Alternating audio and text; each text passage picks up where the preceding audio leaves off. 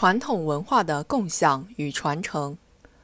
国家宝藏让国宝文物活起来。中国成语大会、中国诗词大会等带动了汉字热、成语热、戏曲热、民歌热。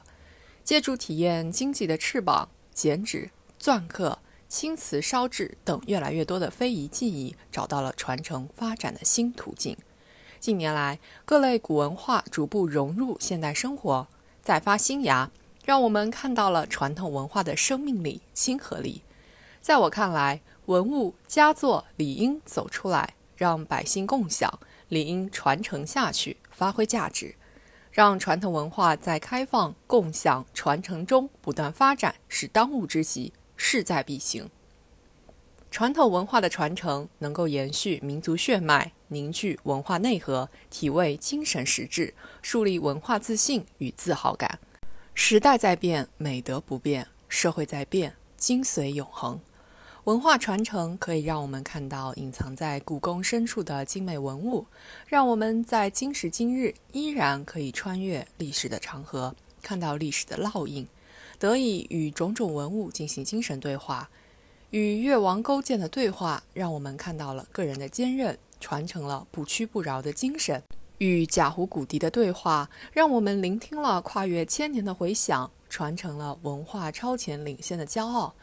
与千里江山图的对话，让我们领略了祖国的壮美河山，传承了祖国恢宏壮丽的自豪。传统文化的共享，让文物走进寻常群众，提升文物经济价值，注入发展活力，盘活文化资源，带动文化产业发展。传统文化不应是高高在上、不食人间烟火的精英文化，它属于所有人；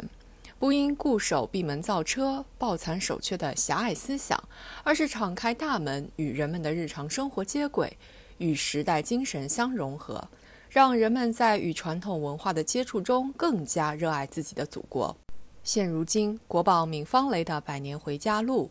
巨幅画作《丝路山水图》的颠沛流离。重回祖国怀抱，令无数国人动容。这些曾经矜持内敛的国宝，频繁出现在普通百姓面前，融入百姓的生活。传承与共享传统文化，不但需要多方协商达成共识，还需要区域公司合作，线上线下相结合，更需要重视公共教育，丰富推广手段。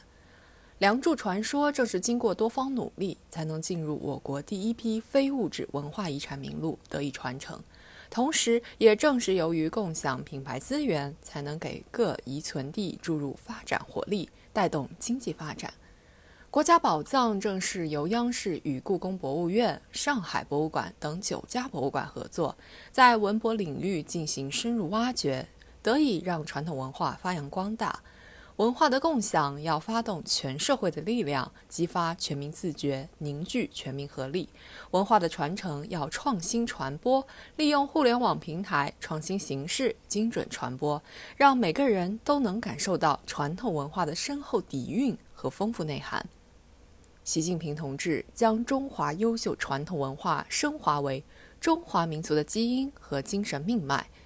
民族文化血脉。使其成为民族精神的源头，为所有华人提供了精神家园。让我们在传统文化的传承中共享，在共享中传承，找到自己的基因所在、精神所托，沿着民族的道路行稳致远。